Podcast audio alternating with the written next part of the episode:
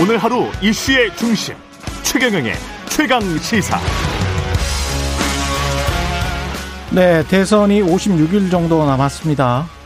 단일화가 최대 변수로 떠오르면서 대선 지형이 요동치고 있는데요. 틈나는 대로 대선 후보들 직접 만나서 현황과 정책에 대한 구상 들어보도록 하겠습니다. 오늘은 제3지대에서 보폭을 넓혀가고 있는 새로운 물결 김동현 대선 후보 만납니다. 안녕하세요. 네, 안녕하십니까? 예. 유튜브 채널 네. 경제전문 유튜브 채널 3프로 TV 출연하셨었죠. 네, 3프로도 출연하고 또 네. 와이스트리트라고 하는 증권 아, 거기 유튜브에도 출연했습니다. 어떤 말씀 주로 하셨어요? 뭐 편하게 그냥 네. 경제에 대한 얘기 경제에 했고요. 예. 그게 또 시간이 뭐 1시간 반 정도 기니까 음. 어뭐 이런저런 할 얘기 있었구나. 충분하게 했었습니다. 예. 그 문재인 정부 초대 경제부총리로 있을 때 그 청와대 핵심 관계자들과 그 언쟁을 좀 벌였던 일화도 소개가 많이 됐더라고요. 기사가 많이 나왔던데. 네, 네. 네. 예. 그때 어떤 어떤 일이 있었던 겁니까? 언쟁을 뭐 여러 번 벌렸습니다. 예. 그날은 뭐 부동산 얘기했지만 음. 사실은 최저임금 인상과 같은 소득주 성장 때도 뭐 음. 크게 언쟁을 벌렸고요. 예. 여러 차례 내부적으로는 언쟁을 벌린 일이 많았습니다. 예. 뭐 한마디로 얘기하면은 어 그때는 틀리고 지금은 맞다 뭐 이런 것 같은데 음. 마치 그때 했던 것들 이렇게 지금 짤로 이렇게 짧게 짧게 해서 그때는 받아들여지지 않았던 것을 음. 아, 이제 지금은 그게 맞다 하는 식으로 좀 흘러서 좀 안타깝고요. 음. 어 그때 소개했던 거는 이제 부동산 문제였는데 예. 대통령께서 여러 차례 국민과의 대화에서 사과하셨습니다. 음. 저도 초대 부총리로서 어, 제 책임이 있다고 저도 인정을 했습니다. 예. 물론 제가 있었던 1년 6개월 동안에 부동산 가격이 뭐 폭등했던 건 아니지만 예. 제가 그만둔 뒤에 많이 폭등을 했죠. 음. 저도 이제 경제 수장으로서의 그 책임 문제를 거론했는데 그 당시에 여러 가지 일로 뭐 그것이 부동산이 됐든 또는 최저임금 인상이나 소득주 성장이 됐든 음. 대통령과의 그 눈과 귀를 가렸던 인사들은 음. 뭐 별다른 얘기가 없는 것 같아요. 예. 어떤 분은 뭐 해외 대사라고 하셨고 어떤 예. 분은 뭐 국책은행 원장을 하고 계시고 예. 또 정책 라인에 어떤 분은 배지 달았어요. 음. 그런 분들은 지금 뭐 아무 말씀이 없으신데 예. 어, 주로 이제 부동산 때문에 이제 지난번에 얘기가 나왔던 것 같습니다. 음. 저는 두 가지라고 생각합니다. 첫 번째로는 부동산 정책에 음. 또는 경제 정책 전반에 걸쳐서 정치 이념이 들어가면 안 된다고 생각을 했던 이념이 것이고요. 들어가면 안 된다. 네, 두 번째는 일머리입니다. 예. 음. 부동산 문제 같은 경우는 그 오케스트라 지휘자 같은 역할을 하면서 정책을 만들어야 되거든요. 음. 어, 그러지 못했다고 하는 점에서 안타까운 얘기를 하고 싶고, 뭐 그건 지나간 얘기고, 이제 앞으로가 음. 중요하지 않겠습니까? 예. 지금 뭐 대선 후보들 내세우고 있는 예. 부동산 대책이나 경제 정책 보면 음. 똑같은 뭐라고 할까요? 기시감, 데자뷰를 음. 느껴요. 어, 저렇게 해가지고, 어, 과거의 그런 전철을 또다시 밟진 않을까 하는 걱정을 많이 합니다. 어떤 측면에서 이재명 후보 같은 경우, 윤석열 후보 같은 경우 각각 나눠서 좀 말씀을 해 주시죠. 뭐 이재명 후보는 이제 경제 공약 발표를 했어요. 예. 성장 위주고 음. 뭐 소득 5만 불, 5대 강국, 국가 주도 성장 얘기를 했거든요. 윤석열 후보는 최근에 보니까 어 사병에게 200만 원 월급이라든지 예. 뭐 애견 하는 분에게 월 100만 원이라든지 어또 임대료 3분의, 3분의 1 일. 이런 예. 얘기를 했어요. 저는 그 글쎄요 이 지금 얘기하는 것들이 정치 이념이나 또는 일머리와 상관없이 음. 어, 정치 이념이 들어갔거나 또는 일머리는 별로 없으면서 음. 어 별로 없긴 포퓰리즘으로 이런 얘기를 하고 있는 것 같아요. 음. 두 사람 이름을 바꿔도 될 것 같아요.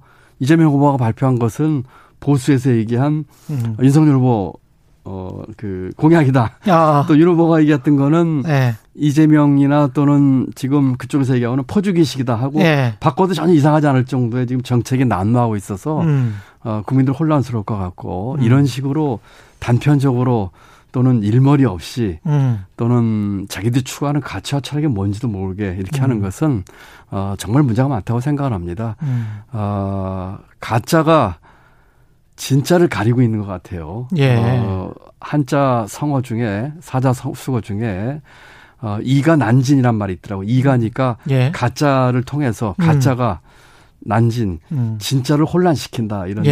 얘기거든요. 전부 가짜들이 나와서 음.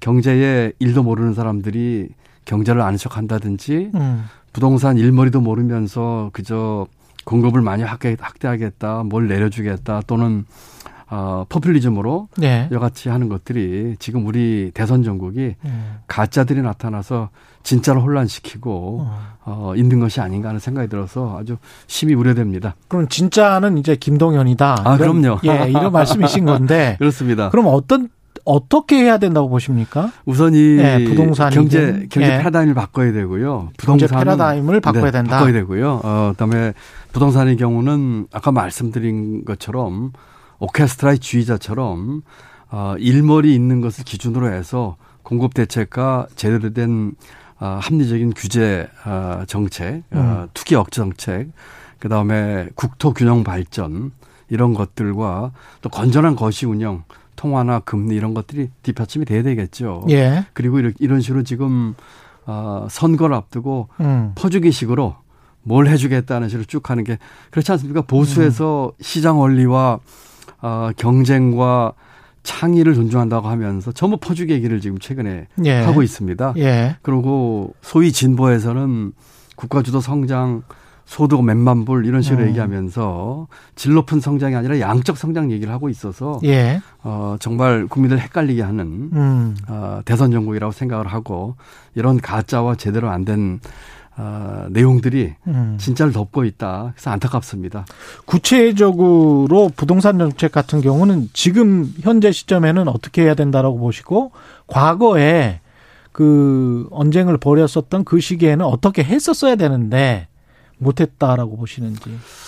최저임금이나 다른 것도 뭐 마찬가지죠. 예. 어, 그때에 제가 주장했던 것들이 요새로 얘기하면 짤로 이렇게 돼서 나오면서 아 그때 이렇게 했었어야 됐었는데 하는 식으로 얘기를 그걸 요새 성지순례라는 표현을 또 하더라고요. 예. 그렇게 얘기를 하고 있는데 예. 부동산 같은 경우는 공급 대책을 얘기하는데 음. 핵심은 어, 신속성입니다. 신속성. 예. 어, 빠른 네. 기간 내에 어떻게 패스트 트랙을 만들어서 음. 다음 정부 임기 내에 약속을 지킬 수 있느냐 문제입니다. 음. 지금처럼 두 후보가 얘기하는 것처럼 해서는 절대 자기 임기 내에 못 만들어낼 겁니다. 음. 그리고 어떻게 하면 싼 주택을 공급할 수 있느냐 하는 문제죠. 그건 공급 얘기인데 예를 예. 들면은 어, 공공부지에 어떻게 공급을 할 것이냐는 문제, 재건축 재개발 문제 어떻게 할 것이냐는 문제, 예.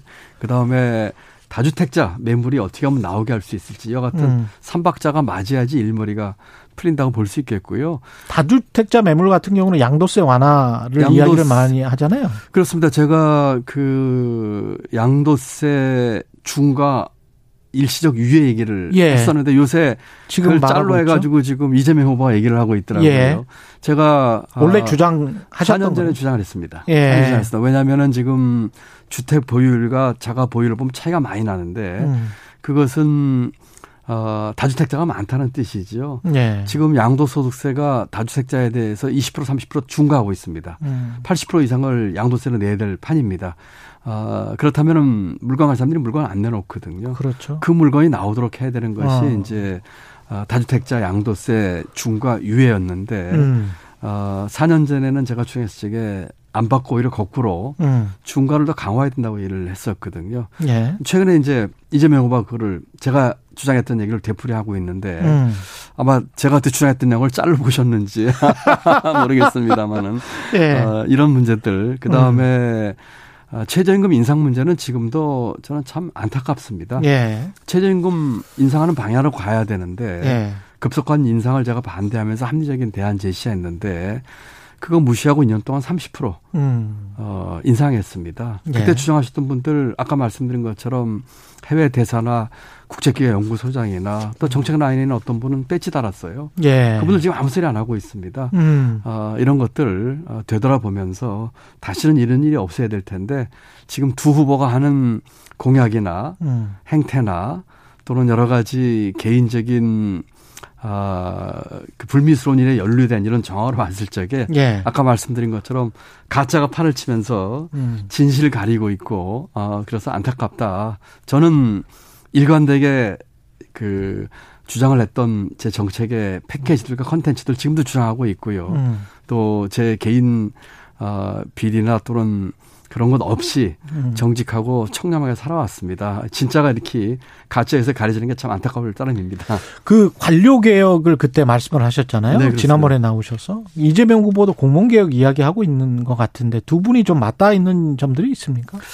그 글쎄요. 주, 그 제목은 비슷한데 내용은 많이 다른 것 내용은 같아요. 많이 다르다. 왜냐하면은 그 관료 사회에 대한 경험과 이해 면에 있어서 예. 정말 문제가 뭔지를 꿰뚫어 보고 하는 것은 어 제가 제대로 하고 있다고 생각을 하고 있어요. 음. 어 이번에도 예를 들면은 어그 공무원들의 어떤 책상 물림에 대해서 얘기를 하면서 비판을 하셨어요. 예. 제가 페이스북에 그렇게 비판했습니다. 음. 공무원 책상 머리보다 더 문제가 정치인 일머리다라고 음. 얘기를 했습니다. 예컨대 소상공인 자영업자 지원하는데 공무원들이 소극적에 대해 얘기를 하시는데 50조 100조 국채 발행하면서 추경해서 지원하자고 하면 움직일 공무원 한 명도 없습니다. 음. 지금 임기 말에 국가비 50조 100조 내가지고 그걸 하자고 하면 어느 공무원이 총대 메고 음. 하겠습니까? 그 물건은 공무원이 아니라 정치인이 풀어줘야 됩니다. 음. 그래서 제가 아주 현실적인 대안을 제시를 했거든요. 예. 우선 금년도 예산 중에서 10% 정도 구조 조정해서 한 30조 만들어 가지고 빨리 지원하자. 어. 아, 그러니까 금년 예산 607조의 규모는 변동이 없습니다. 음. 그 범위 내에서 어, 국회의원 지역구 사업들이 있어요. 예. 자기들 소상공인 지원하자고 말로 하면서 자기 지역구 예산 늘렸어요. 거기서 한 30조 정도 구조 조정하고 예. 그 돈을 소상공인하고 자영업자에게 지원하자. 그러면 이제 예산 범위 내인데 음. 이거는 행정부에서 못 합니다. 예. 국회에서 추경을 국회에서 해야 됩니다. 되겠죠. 그렇지만 예. 안에서 치고받고 해가지고 돈은 똔똔해요. 예. 그렇게 하고 만약에 이 돈으로 모자라면 음. 국채 발행을 하는데 금년에 소상공인 지원을 위해서 발행하는 국채는 내년도에 역시 지역구 사업에서 늘어나는 순증분에서 그만큼 줄여가지고 내년에 음. 상환하자. 그러면은 재정 건전성 문제가 나오지 않습니다. 이런 방안을 제시하면은 핵심은 지역구 사업을 좀 줄이자는 거네요. 핵심은 그 금년도 예산에서 구조조정을 하는데 예. 그 돈에서 빼내가지고 바로 지원하자. 예. 어, 이렇게 추경하면 이달 내에 가능합니다. 음, 바로 구조조정을. 할 곳은 지역구 국회의원들한테 있다. 네, 그렇습니다. 예. 저는 그분들이 먼저 솔선해야 한다고 생각을 하고요. 음. 이렇게 정치권에서 물꼬를 틀어주면 어, 터주면 예.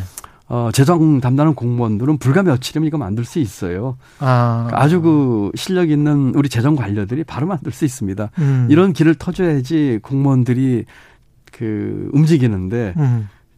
정치인들이 자기가 할 일이 뭔지는 모르거나 예. 해태하면서 공무원에게 50조 100조 국채 발행해서 빚내 가지고 돈 만들어 내려 하면은 음. 공무원들 움직이지 않죠. 재정 건전성 걱정하고. 음. 또 제가 재정 건전성만 얘기하는 것이 아니라 이 주장을 하는 이유는 또 하나 있습니다. 예.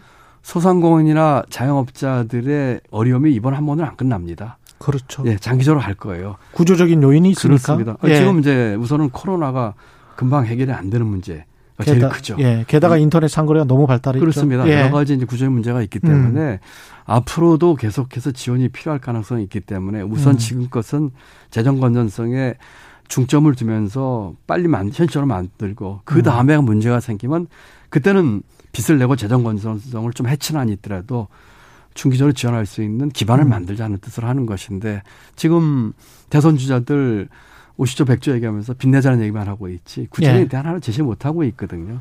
이것도 역시 가짜들이죠. 음. 진짜가 나타난다고 생각합니다. 오늘 계속 진짜를 강조를 하시는데요. 네네. 지금 뭐 비슷한 삼지대라고 볼 수 있겠습니다만은 그 안철수 후보 지지율 상승하면서 야권의 일부 정치인들은 이제 로브콜을 하는 것 같고 김동연 후보님도 여권에서 여당에서 로브콜이 계속 되고 있는 걸로 알고 있는데요. 너무 그런 건 늘 있어 왔던 것 같습니다. 제가 정치하기 전에도 정치권이 예. 많았고 예. 정치 선언한 뒤에도 많았고 지금도 뭐 이쪽 저쪽에서 이런 예. 저 로보컬이 있습니다만 저는 뭐 일체 관심 안 가지고 있고 음, 어, 선을 분명히 긋고 있습니다. 관심 안 가지고 있고 네 그렇습니다. 구체적으로 뭐 6월 지방선거 네.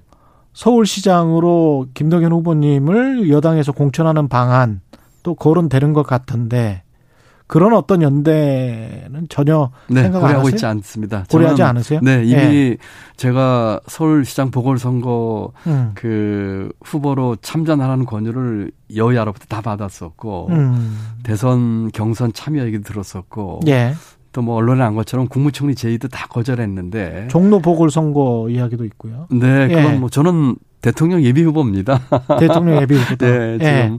어 그랬는데 음. 지금 뭐 이런저런 얘기가 나오는 언론 고- 보도를 보고 있고 또 일부 연락들이 뭐 오고 있습니다만은 음. 저는 제 소신대로 예. 지금의 정치판을 바꾸고 이 가짜가 아닌 진짜가 정말 이 나라를 경영해야 되겠고 판을 바꾸겠다는 생각으로 소신껏 뚜벅뚜벅 갈 것입니다. 정치판을 바꾸겠다는 그런 의미에서 다른 혹시 뭐 지금 링 밖으로 나오신 김종인 전 위원장이랄지 네, 네. 다른 분들이랑 또 만나서 연대하거나 이 여야가 아닌 있습니까 혹시? 아, 김정인 박사께서 음. 그, 그 국힘에서 나왔다고 그러나요? 윤 후보랑 예. 결렬됐다고 하나? 그 후로 한번 뵀습니다. 아 그러셨군요. 네, 한 번 만났습니다. 만나서 이런저런 얘기, 뭐 가끔 만나는 사이니까요. 음. 어, 주로 만나면은 뭐 그분과 저는 뭐 정치 공학보다는 어, 꽤 오래 전부터 이제 국가 경영에 대한 얘기를 많이 하고 있습니다. 그렇죠. 아, 그래서 걱정을 많이 하시더라고요. 저 역시 음. 마찬가지고요.